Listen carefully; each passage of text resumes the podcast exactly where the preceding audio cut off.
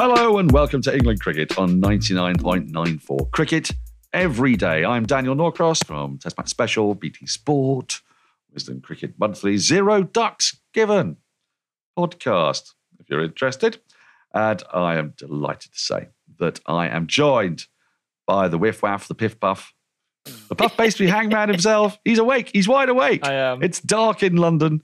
Oh, not London. No, wherever London, you mate. are. Sunderland, not... Middlesbrough, Hartlepool. Somewhere. The North Yorkshire Dales is very beautiful. Come and visit. It is lovely, isn't it, up there? But it's dark because it's only seven o'clock in the morning where it you is, are. It is. And uh, I'm in Hobart. Not in Hobart. I'm in Canberra. You don't know where, any, go you don't know where either of us are. This is rubbish. I'm all over the place. I'm absolutely exhausted. I'm I'm just, I'm a wreck of a man. Anyway, um, this bodes well With for the podcast, doesn't it? England Cricket on ninety-nine point nine four is your new home for England cricket content, and we will be dropping into your podcast feed and on YouTube or the ninety-nine point nine four app several times every week. So please rate, review and subscribe. Thank you for joining Cricket's Conversation. Today, we are going to look at the announcement of the England Test squad for Pakistan. Uh, there are some eyebrow-raising moments. We discussed contracts the other day, uh, and so it's of no enormous surprise to you that Alex Lees isn't there, but we will be focusing on some of the more unusual names that have come in. Uh, we will also be looking, no spoilers, but at two batting spinners who have uh, both been selected. And then we're going to try to understand and unpick from the selection how England are going to go about playing in Pakistan. Because Pat Cummins, of course, famously said the three-match series in Pakistan, I think he said it, you've got to treat it as a one match of forty-five sessions. That sounds pretty grueling to me. Let's hope that today's podcast isn't as grueling as Pat Cummins makes cricket sound in Pakistan. So, Rory, to start with, yeah, let's take a look at some of those uh, more eyebrow-raising selections. Keaton Jennings, everyone said, you know, he's a guy who performs well in the subcontinent, has scored hundreds against Sri Lanka and uh, hasn't performed too badly, I believe, in India either. And he got a mountain of runs in county cricket. So he is a great example of someone who has been selected. Alex Lees has not. And I just feel a bit sorry for Alex Lees, really, uh, because I don't know that he did a great deal worse, or if he did do worse than Zak Crawley, who has got a full contract and is there, and all's fine. And Alex Lees is ceremoniously dumped out the side, like so many openers of the last seven years. They've yeah, he's he's had how many test matches he made ten. it to? Uh, ten, I think. Yeah, and and mm. the, each of the last ten. So he has been a permanent fixture over this. Well, actually, he's been a permanent fixture of the red ball reset. Um, but now he's yeah. been he's been reset yeah. himself, and I suspect he's been reset to Durham for quite a while. Uh, yeah, it, it, I don't think you could say it's a harsh decision in the round, sort of in, in the general sweep of of Test cricket history. The guy's played ten Test matches. He averages twenty. What is it, twenty three or twenty five? Not not great. And maybe if he'd got to a hundred at some point this summer, because he he got a couple of decent starts. He he had an unfortunate run out. Uh, he he gave he gave them a bit of a good start in, in some of those outrageous chases, but he didn't. I don't know. He didn't give himself something to to really take to the bank in the way that. And Zak Crawley has an army of detractors, I know, but he has he has got peaks, real peaks to to stand alongside some of that other stuff. And England have, have really rode in behind him, and that's unlikely to change, I think. I suppose they decided they couldn't have two openers averaging twenty-odd, and they looked at them, they weighed the scales, and, and they decided that Lees was Lees was one who could go. Uh, what it does do, it, it it's the, does it fe- does it feel like the first authentic dropping of the Bazball, McCullum, Stokes era? Potts was eased out of the team with a lot of kind words and a promise to be back, albeit he's not in this squad. We'll talk about that. Um, Lees feels like he's been dropped, and I, th- I think that's a bit of a first for this this regime. I think you're right, actually. Um, I think the, the Potts situation was very different. If you're going to play Broad, Anderson, Stokes, and they wanted to do that, then once Ollie Robinson had proved his fitness, you know, he's going to be ahead of Potts in the pecking order, and Potts would have understood that. I don't think that's really an issue. I think for Lees, the difference is that he's been dropped and he's been replaced by Jennings and Duckett, in effect, because Ben Duckett, who was brought into the squad as cover at the Oval um, as the extra batter when Harry Brook advanced into the side following Johnny Bairstow's injury, uh, it was fairly clear then that they felt that Duckett had been rehabilitated, uh, his game had been advanced. I don't know what you would, would how you'd want to describe that precisely, but they'd seen him scoring runs for Nottinghamshire um, consistently. He's got a very fine first-class average over the last six, seven years. Um, and once he's in, it's the Jennings one, I guess, that lets Lees know that mm, that's a dropping, and it's a very hard to see a way back from that dropping because they've got two other left-handed guys who can open the batting, who've come in there. Now, uh, what do you make of the Duckett selection, and what do you make of, of how the selectors are then going to go about this? They've got three openers. Um, two of them are on forms of contract, are they? Or is it just the one? Is it a Duck? I'm not sure. Just Duckett's one of them, yeah. Duckett hasnett hasn't got one. and uh, Just one. Duckett's, Duckett's not got a contract. No, so isn't. the so, assumption so, so we would can, be, we can be pretty the, sure, as always, that Zak Crawley will open the bag. That's the one immovable... Correct. That is the immovable... Um, death, death, taxes, and Zak Crawley's opening the batting. Yeah. Um, so um, what do you what do you think the signal meant when they, they've asked for Keaton Jennings out there? Does that mean that Duckett was, will again be the next cab off the rank, will be waiting, and that Jennings has I don't think popped it's, in there as first choice? I don't think it's clear. I don't think it's really clear what the what the pecking order is there, because they are both coming from, from out of the system. Uh, I think... If I'm right, in the Lions match, uh, Jennings opened and Duckett was middle order, potentially, against South Africa yeah. this summer. Um, and and we should one hundred percent flag the Keaton Jennings interview on ninety-nine point nine four. Uh, oh, that, that well I, done, I spoke to Keaton at I spoke to Keaton at length for my uh, for the Press Association and for ninety-nine point nine four. He spoke all about it, and the one thing he said was, "I'd love it. Like, I'm I'm content." with the idea that I might not play international cricket again, but I but I want to. You know, he's he's come to a point of maturity and understanding and acceptance, and he's thirty years old. And this, if he, if he was ever going to get another crack, this is the time. He's had a huge season at Lancs. He's learned to go big. He's found his scoring areas again, and he has that little bank of certainty, having scored hundreds in Mumbai and Gaul, that he has a method. Now, whether he's got a method against the extreme pace that they can throw at him first up, that's a bit different to those matches. Uh, you know, it, it is different. It's a different kettle of fish over here.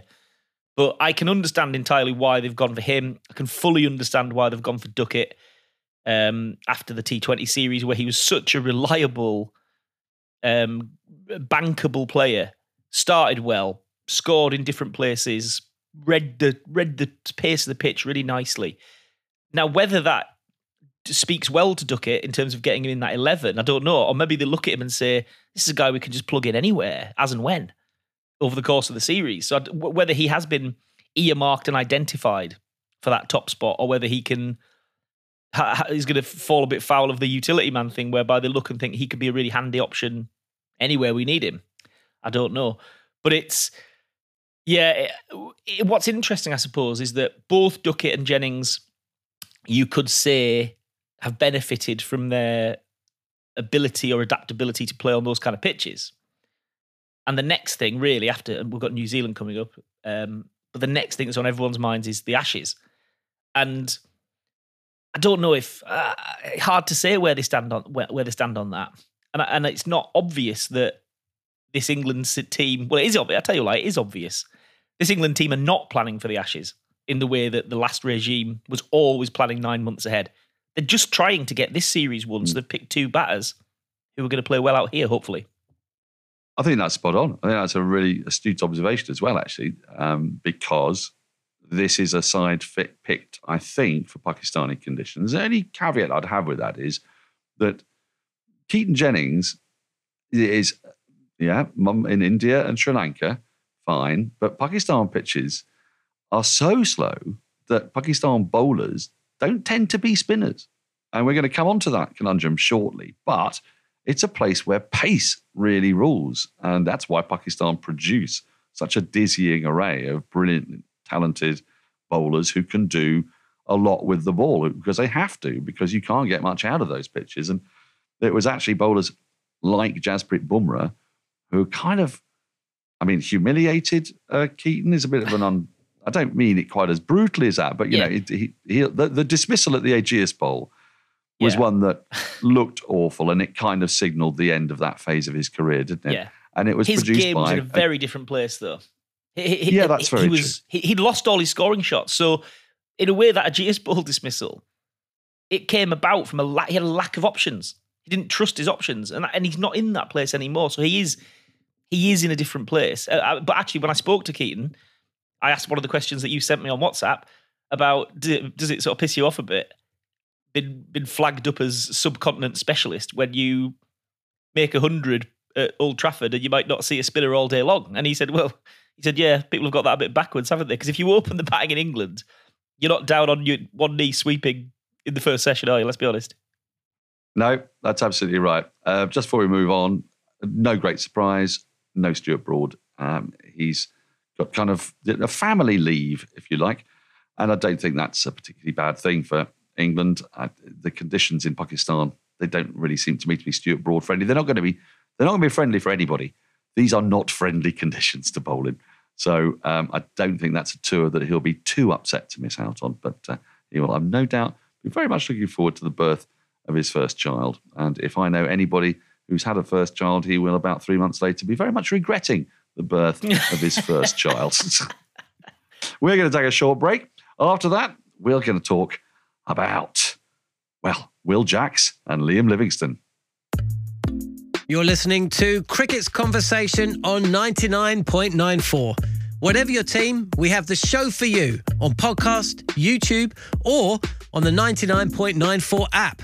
We have India, England, South Africa, West Indies, and now Sri Lanka covered. If you want to find us, the best way is to follow us on social media at nine nine nine four D M by downloading the nine nine nine four app or Google ninety-nine point nine four on podcast. We speak cricket. So welcome back. Um, why have we chosen those two particularly? Well, really, because of the composition of the side to a degree. Uh, and it is that the, here are two guys we think, I think at any rate, are going to be vying for a place. Will Jacks bowled, was the only spinner that Surrey selected until Dan Moriarty in the very last game at Old Trafford, when Surrey had already won the title. Moriarty picked up a fifer, but at no, in no other game across their title-winning season did they pick another spinner. Will Jacks did a lot of bowling in April and in May, when it's traditionally not easy to bowl spin. He, did, he didn't take a, a mountain of wickets, but he bowled tightly, didn't give much away. I mean, I think his average is about forty-two. There's no way you're looking at Will Jacks and thinking, oh, you know, there's Graham Swann. Um, no doubt about that. But those are hard pitches to bowl on in April and May and to have any kind of effect. And he was very helpful for an England bowling attack, uh, for a Surrey bowling attack, I beg its pardon, that had four or five seamers in, and he was able to give a bit of um, recuperation. But Will Jacks is in that side because he's played county cricket, you would think, and the numbers that he racked up both with ball and bat, and the maturity and the fact that Surrey actually used him as captain in the T twenty Blast suggests that Surrey themselves think he's a, a young man with a very good cricketing brain. Temperamentally, very, very different. Circumstances, very, very different from Liam Livingstone, who is a crash-bang wallop kind of charismatic player, always chest out, trying to prove himself. Um, I, I think back to that was it, was it one day when he was, it was so clear that he was about to get out, caught off a slower ball bouncer because he just smashed, I think, Harris Ralph for four, six, six. And yeah. so, yeah, he's going to bowl a slower ball bouncer and he's going to get out, caught at mid-wicket. But he was always going to take it on. And he was happy with his role in that play, wasn't he? Absolutely, absolutely. He wasn't going to go back and, and think about it and think, I oh, better not do that next time. He's just, just going to go, I should have hit it better.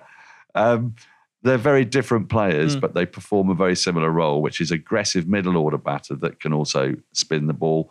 And of course, Liam Livingstone's got slightly different string to his bow in that he can roll leggies as well as offies. So do you see those two guys vying for the same role? And also, what do you think it says about the flexibility of selection that, you know, we've got very similar players that have arrived in the same place from very different directions? Yeah, well, I think I think Rob Key is having a ball with this selection rule, this sort of interim selection idea that he's given himself. And honestly, from what I've seen of it, I don't know why he's advertising the position. I think he's doing a great job.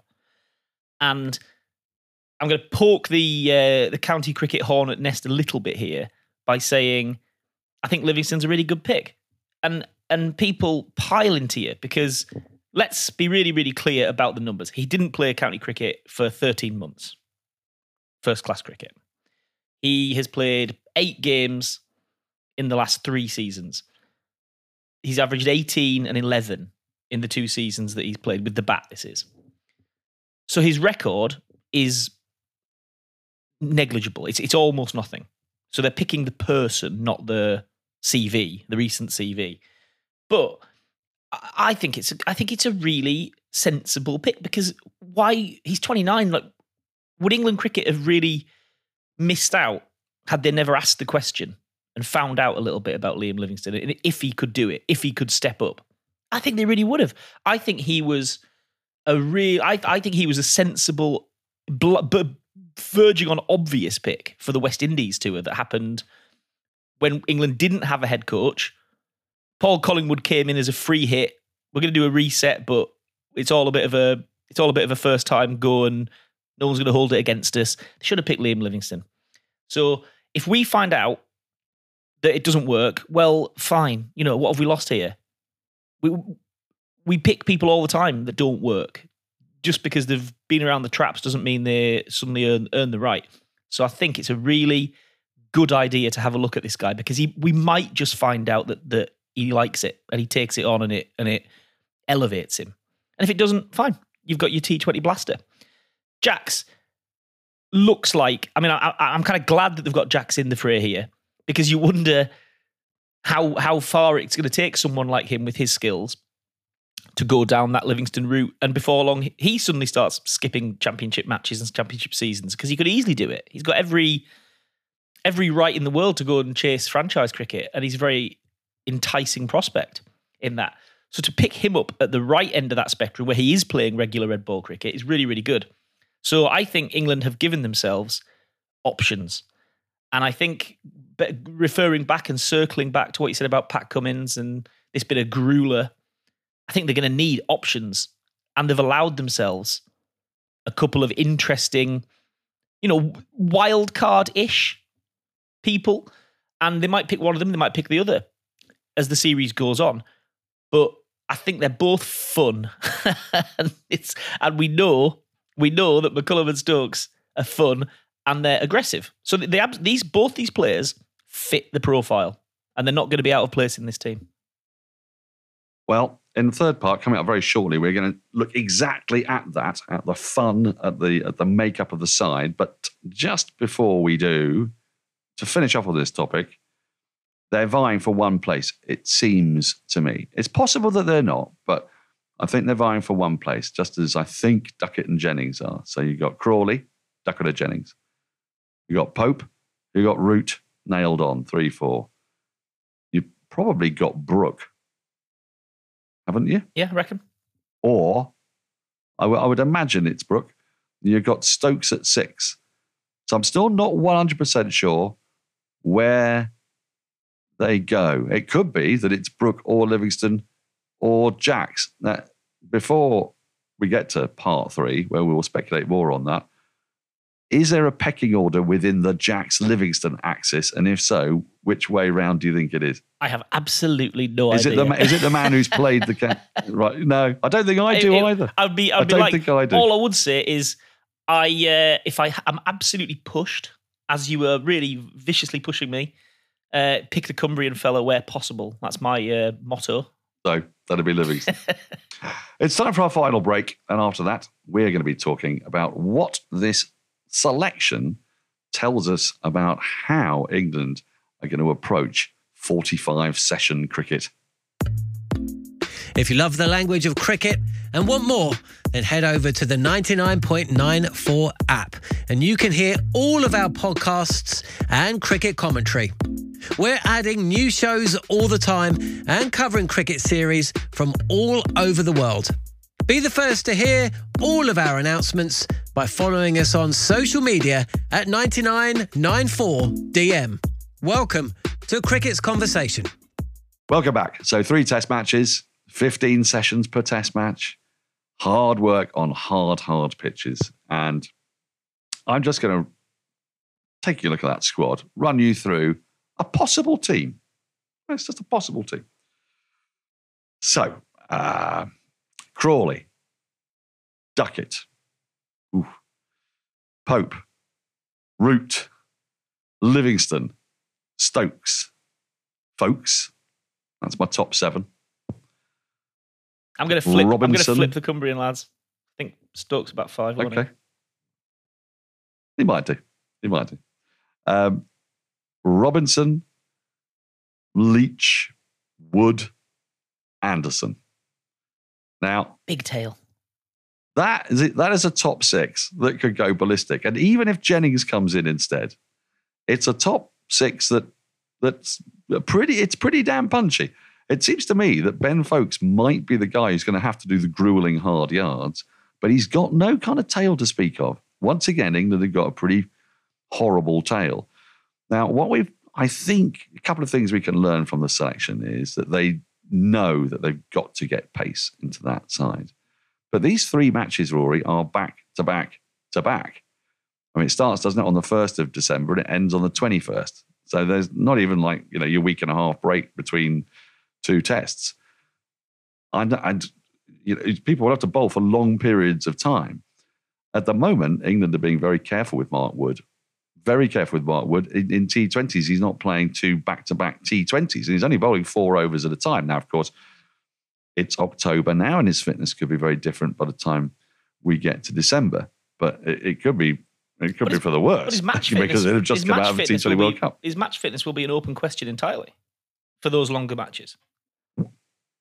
It really, really, really will. So, um, and with no Matt Potts, I know you're itching yeah, to talk about that. What do you think this tells us about England's approach? Because it strikes me that it's telling us that they're not taking a second spinner because they don't believe they've got a second spinner that's good enough to justify their place in the side, and that actually Pakistan pitches, you don't get bowled out by spin as such. Your spinner has to do a job to look after your seamers. Is, mm. is that a fair reading yeah, of what so. it is that, that England seem to have gone with?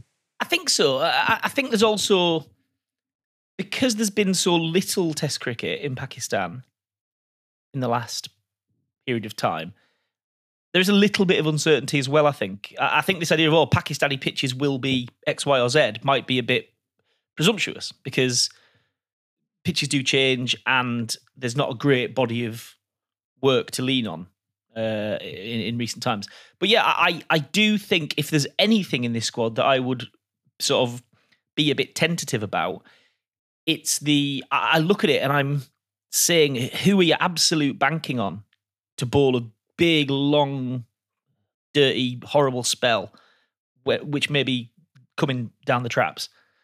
And you look and you've got Jimmy Anderson, and you really don't want to break Jimmy Anderson in Pakistan, like before the Ashes. That, that, you really don't want to do that. The guy is forty years old, has picked up a couple of muscular injuries, and and and of late hasn't really bowled loads and loads through the middle. Uh, yeah. So, so that leaves a bit of a bit of work to pick up.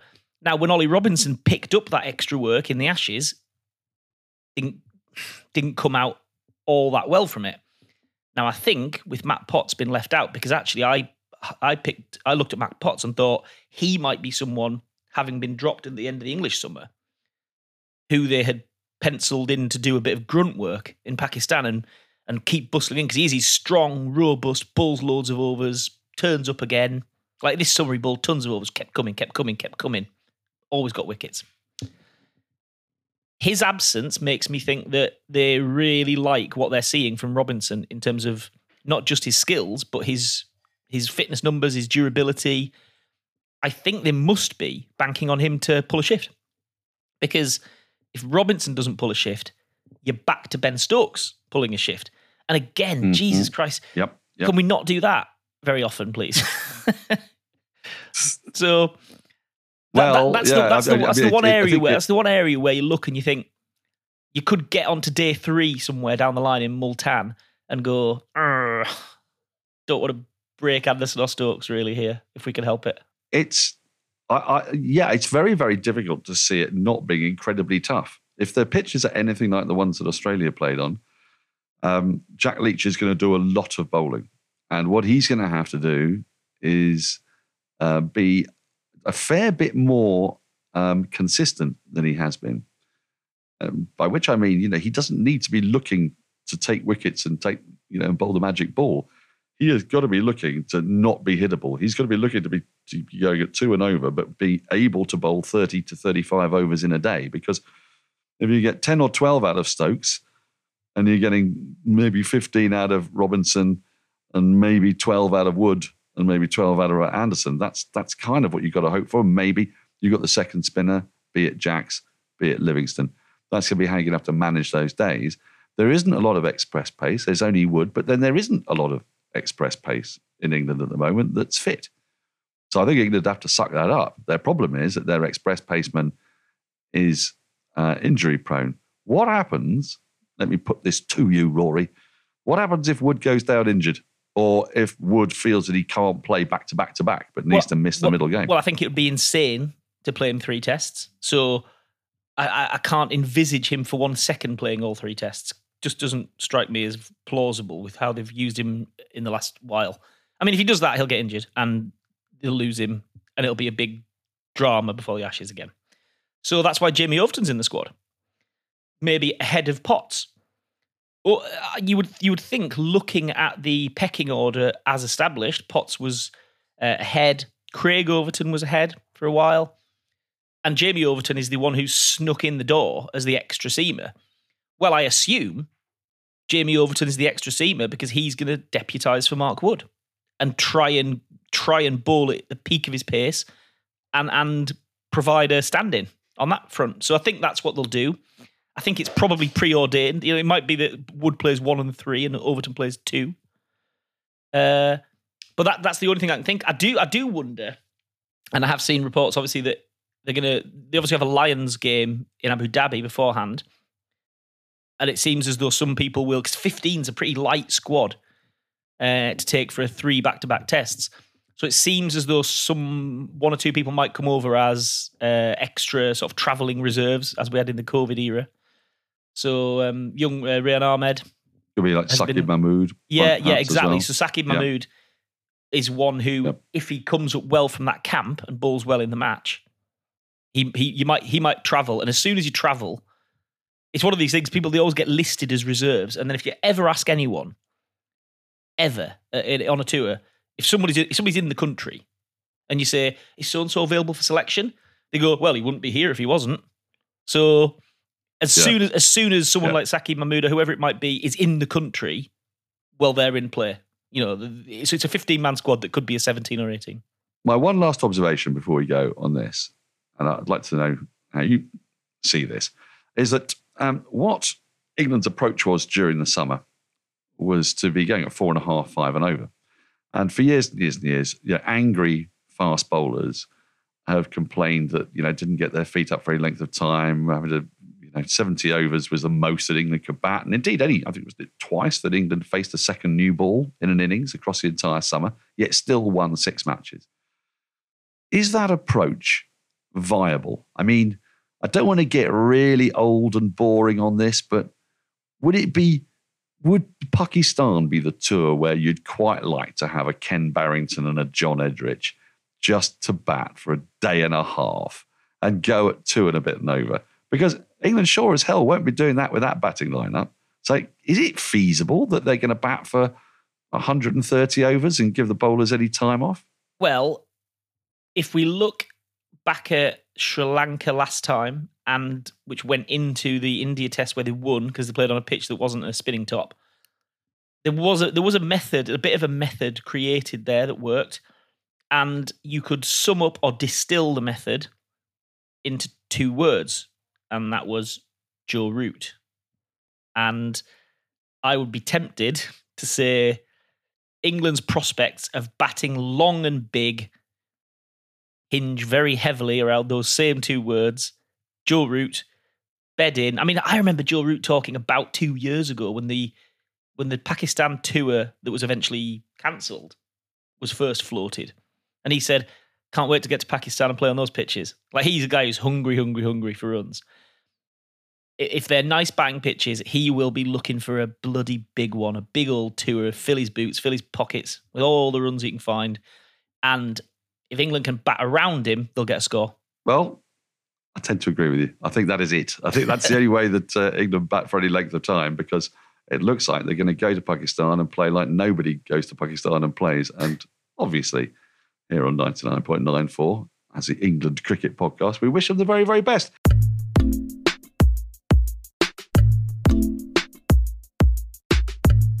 Thank you for listening to England Cricket on ninety-nine point nine four, where we speak cricket every day. Please rate, review and subscribe wherever you enjoy your podcasts. You can download the ninety-nine point nine four app and follow us on Twitter at Norcross Cricket and at B R V D and at nine nine nine four D M. Uh, never miss out.